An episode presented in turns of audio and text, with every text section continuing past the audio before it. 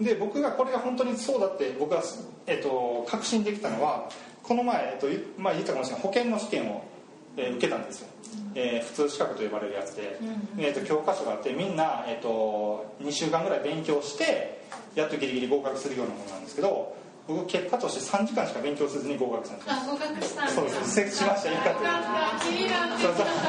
すいません。でそれを僕は証明したかったわけですよ。で何をじゃあ僕はしたかというとこの意識をみんなは勉強せな受からへんっていう常識があるわけじゃないですか。だから教科書を渡されて2週間前に渡されてこれしっかり勉強しやってってなるわけですよね。でも僕はそうじゃなくて自分が合格してその後に僕は合格したことで豊かさとか幸せが広がってる世界を意識イメージしたんです。意識的にイメージしたんです。でこの世界にいる自分を味わってたんですよ。あー楽しいな。うんよかったよかった。えそんなの分かるんやすげえなって言われてる世界をイメージし続けたんです。それを使ってあこの世界ってほんまやなって思えるだけ毎日5分間朝起きた時にイメージしてから起きて生活したんです。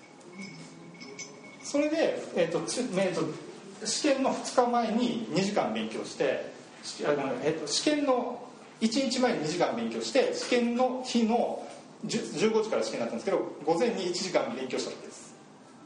それで受かりました。で面白いのがその2 3時間勉強した中のほとんどの問題がテストに出たんです。で教科書全部勉強できなかったんですよ。時間それ3時間できるわけないじゃん。でも勉強した問題がそのまま出てるんですよ。面白いでしょ？でももう接中部下僕ずっと笑ってるわけですよ。だか そういうふうに神様って、まあ、ちょっと後で話すの神様って基本的には驚きを持って自分が望む世界を作ってくれます、でなんかないですか？誰かにあいあいこの人なあこの人どうしてるやろなと思ったらパッと電話かかってきたりとか、パッと会ったりとかってあるでしょ、